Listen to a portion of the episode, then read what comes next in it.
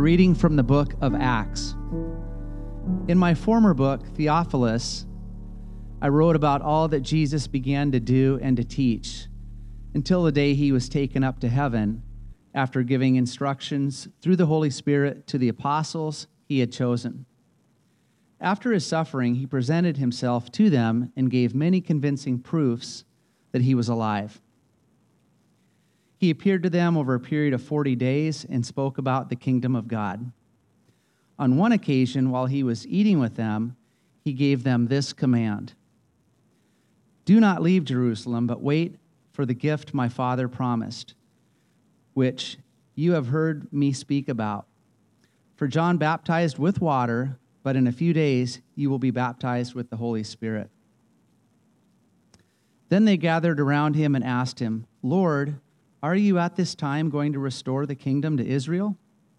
He said to them, "It is not for you to know the times or dates the Father has set by his own authority.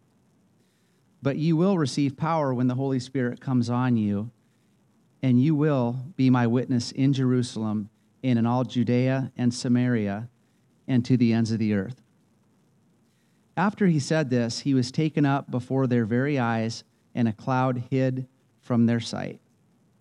They were looking intently up into the sky as he was going, when suddenly two men dressed in white stood beside them. "Men of Galilee," they said, "why do you stand here looking into the sky? This same Jesus who has been taken from you into heaven will come back in the same way you have seen him go into heaven." The word of the Lord.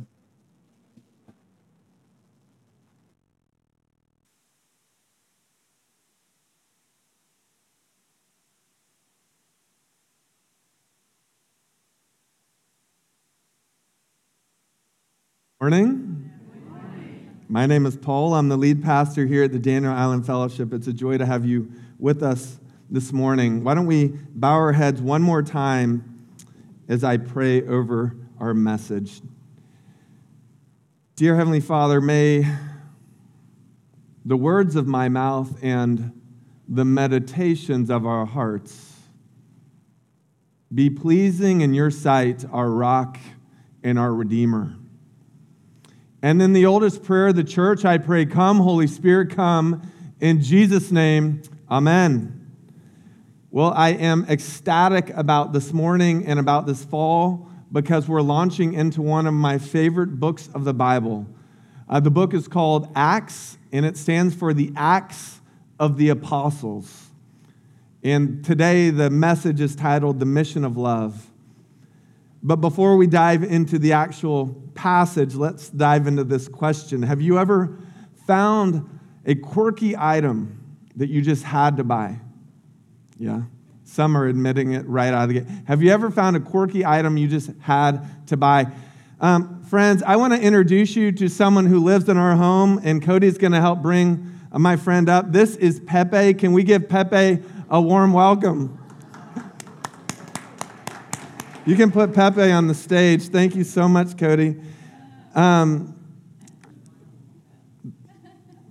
So a few years ago, my wife and I, our family, we went to the Somerville Flower Festival. Anyone been to that before? Raise your hand. Wow, guys, you got to go. It's beautiful. It's more than flowers. They have funnel cakes. They have all sorts of booths, local artists. There's music, and there's thousands and thousands that show up in Somerville, which is a beautiful community just north of Charleston. And I think there's this strip of road that is blocked off, so it's walkable only, no cars, it's safe for kids. And so we went for the first time a few years ago, and my family just decided to divide and conquer, okay? And I'm not one for tight spaces or a lot of people around me, but it can be that crowded at the Flower Festival. And we went, and I just came upon this booth where a local artist was taking old aluminum that had been thrown away and repurposing the aluminum for art to tell a story. And it turns out Pepe was just calling my name. Pepe was the largest project this artist had under their tent. And here's what I'd say. Pepe was dinged up, but not cast out. And Pepe was telling a story, and I had to have him. Some of you might not know, but the pelican is actually a Christian symbol. And on certain altars around the world, there will be pelicans because a mother pelican, from what I'm told, will actually, if the baby pelicans are starving, will even feed their babies from their own blood to save those babies. And so, of course, Pepe had to make his way home with me. Problem is, there was thousands of people and about 2 miles to our vehicle. And so I bought Pepe, and I carried Pepe through downtown Somerville like this for miles. And I don't know why, but people were even taking pictures of me. And Pepe has been in our living room ever since. He's a mascot for Team Sorensen. And here's the thing. Let's turn to our scripture. I think the big idea of what our passage teaches is this.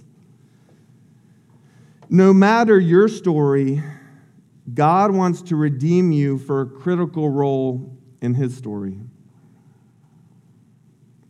No matter your story, God wants to redeem you for a critical role in his story.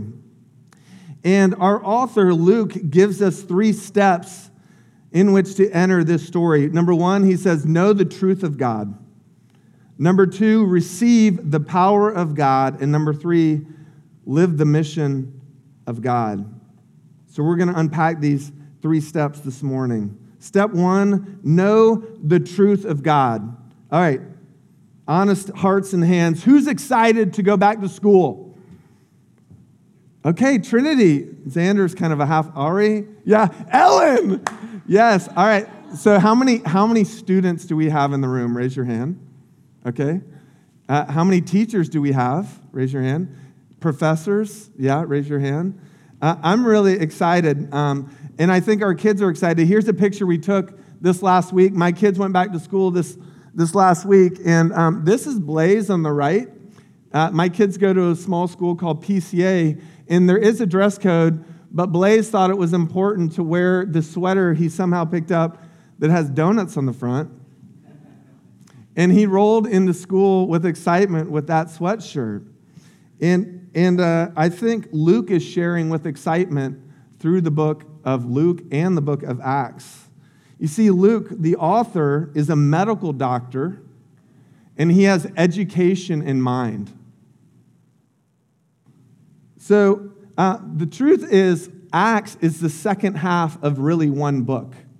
The first book is all about a truth that he's going to share, and then the second half, this book of Acts, is how we live into that truth. Check this out. If you want to know about a book, just read its introduction. Many have undertaken to draw up an account of the things that have been fulfilled among us, just as they were handed down to us by those who from the first were eyewitnesses and servants of the word. With this in mind, since I myself have carefully investigated everything from the beginning, I too decided to write an orderly account for you, most excellent Theophilus, so that you may know the certainty of the things you've been taught. So this is Luke chapter 1, and I just want to highlight a couple of these phrases. He says, since I myself have carefully investigated everything. And then he goes on, I've written an orderly account so that you may know the certainty of these things. I've mentioned this when we went through the book of Luke. It's like when you go to a doctor's appointment, they typically have folders and they take clinical notes. Luke is typically writing clinically. He's creating an orderly account. He's not an eyewitness of Jesus, as we'll discover later in the book of Acts, but he is a companion of the Apostle Paul. And so he is investigating for himself this whole matter, the gospel, Christianity, and he concludes right out of chapter 1 this truth. I want you to know the truth, Theophilus. Theophilus being a friend, a high-ranking friend, I want you to know the truth. That's how he begins his first work, Luke, the Gospel of Luke. And I think if you're like me, you're going, okay, what truth? You didn't tell us the truth. Well, we do have a homework assignment for next week, which is to read the book of Luke. But I thought I'd save us some trouble and just look to the last chapter. He says this. He quotes Jesus. This is what I told you while I was still with you. Everything must be fulfilled that is written about me, this is Jesus, in the law of Moses, the prophets, and the Psalms. Then he opened their minds so that they could understand the scriptures. He told them, this is what is written.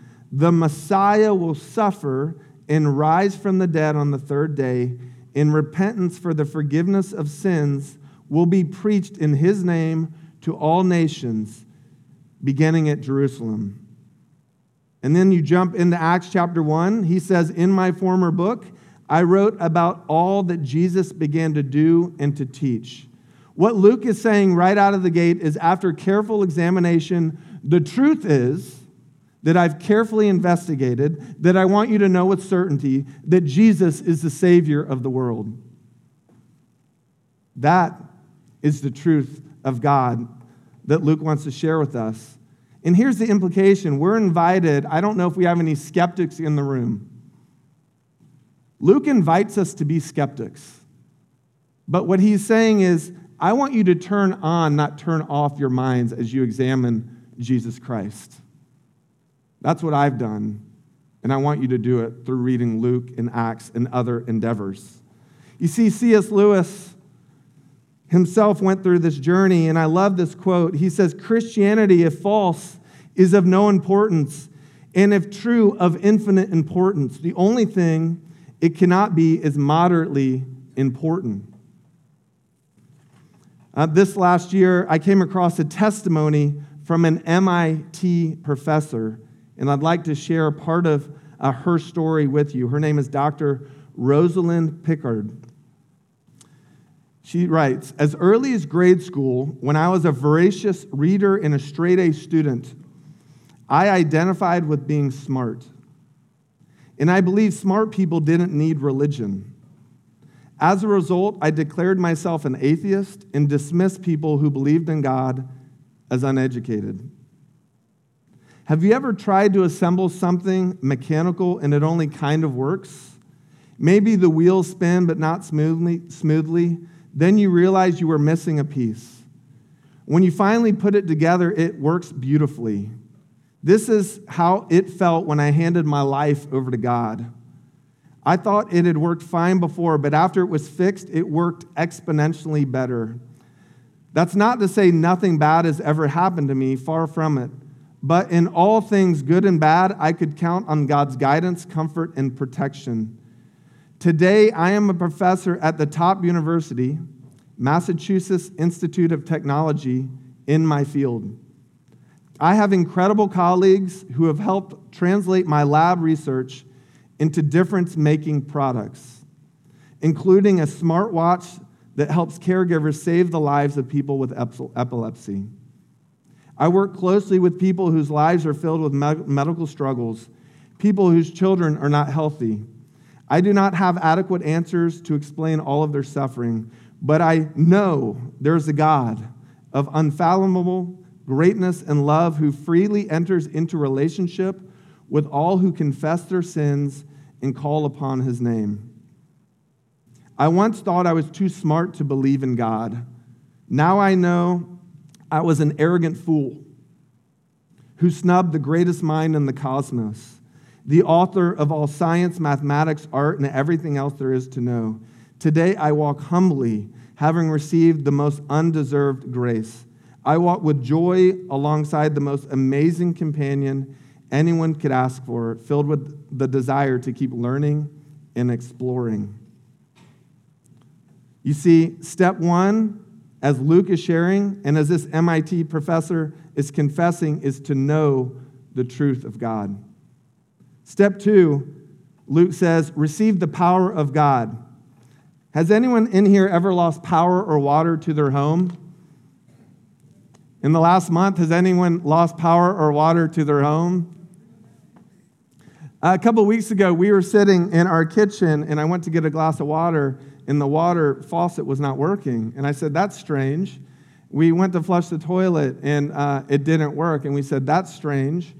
And I started looking if there's a leak in the house, and we look in the front yard, and there's this kind of volcanic bulge that's forming in our front yard.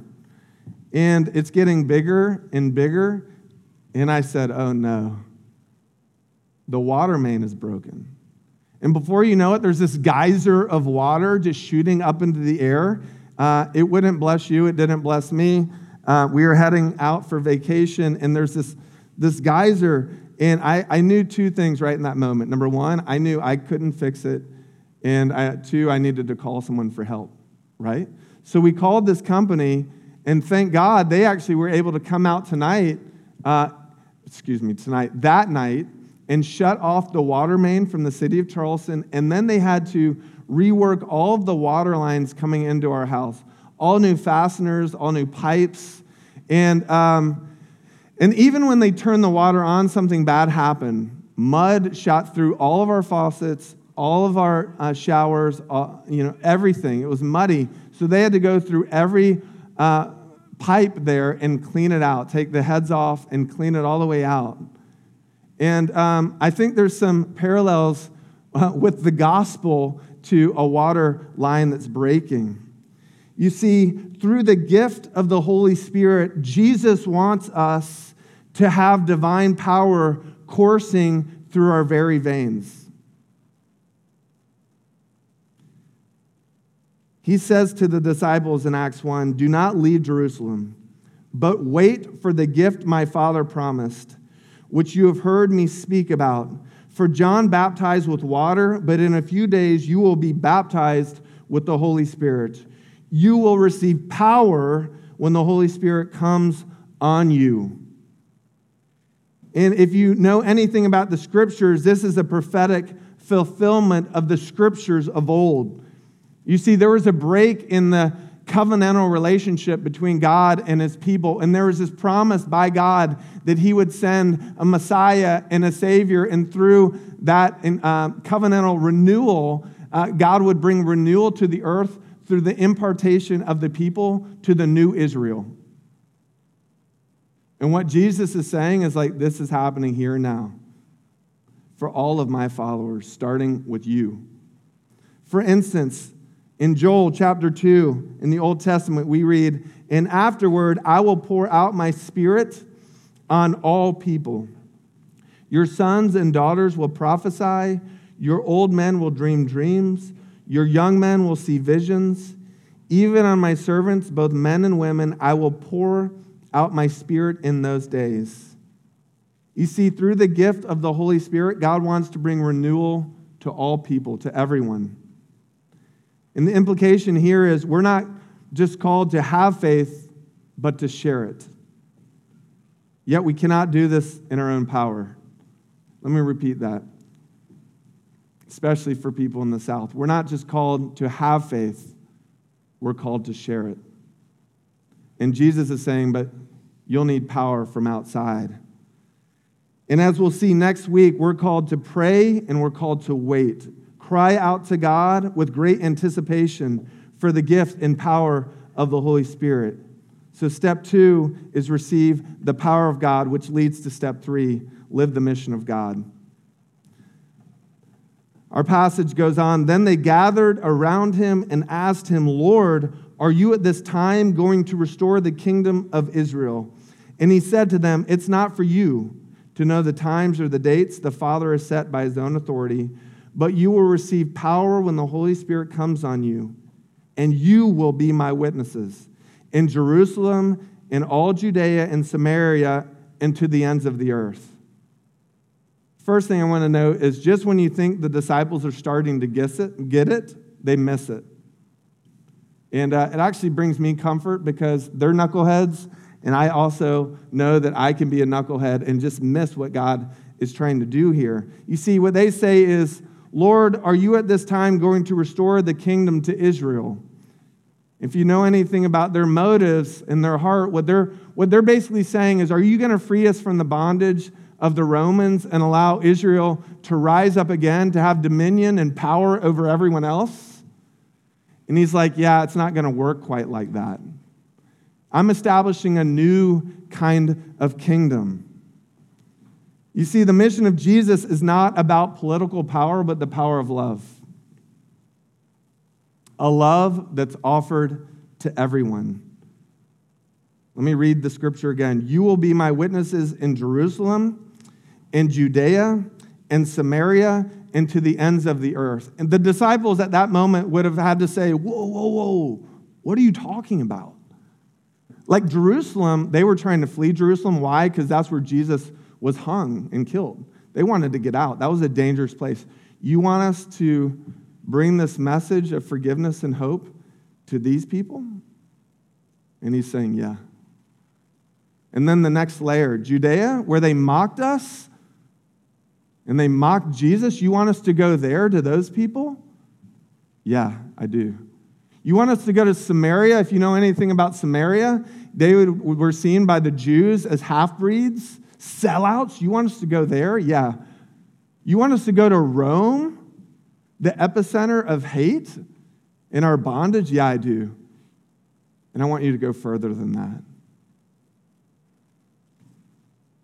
I love this quote from John Stott, the late John Stott, a pastor and a theologian. The kingdom of God is his rule set up in the lives of his people by the Holy Spirit. It is spread by witness, not by soldiers, through a gospel of peace, not a declaration of war, and by the work of the Spirit, not by force of arms, political intrigue, and revolutionary violence. For Christ's kingdom, while not incompatible with patriotism, tolerates no narrow nationalisms. He rules over an international community in which race, nation, rank, and sex are no barriers to fellowship. And when his kingdom is consummated at the end, the countless redeemed company will be seen to be drawn from, quote, every nation, tribe, people, and language. You see, the extension of God's love is to know no bounds, and we, you and I, are to be its agents. And the implication is knowing Jesus is more about living on mission than living in comfort. Specifically, every kid on our block, every person in our building, every family in our city, every people group in our world matter to God. And they're to matter to us. I hope you're catching all that. Jesus is saying, live the mission of God with me. So in summary, no matter your story, God wants to redeem you for a critical role in his story. We're invited to know the truth of God, receive the power of God, live the mission of God. I came across this story, I'll close with this. I came across it in a book by Kent Hughes, but it's about George Whitefield, one of the great preachers in the 17th century. He writes, when George Whitefield was getting the people of Edinburgh out of their beds at 5 o'clock in the morning to hear his preaching, a man on his way to the church met David Hume, the Scottish philosopher and skeptic. Surprised at seeing him on his way to hear Whitefield, the man said, I thought you did not believe in the gospel. And Hume replied, I do not, but he does. You see, the hope that Jesus has for the early church and the hope he has for us is that we would be known by our word and deed to believe in all its fullness the good news of Jesus. That there is hope and renewal possible to every kid, every person, every tribe, every nation. And I would hope that we would have this pulsating, magnetic presence in Charleston and beyond, where people look at you, Lily, they look at Trenton, they look at others, and they say, I don't know if I believe, but he does, and they're drawn in. In this book of the Acts of the Apostles, it's going to be the Acts of the Daniel Island Fellowship. We're going to continue to pour ourselves into this book and see how God pours himself out into our neighborhoods, into our city, into our world this fall. Are you in? Let's pray. Dear Heavenly Father, I thank you for this word, and I thank you for the testimonies of those who've gone before us. God, I pray that we would know your truth. We desperately need to receive your power. And God, would you light us on fire to live on mission with you? We pray in Jesus' name. Amen.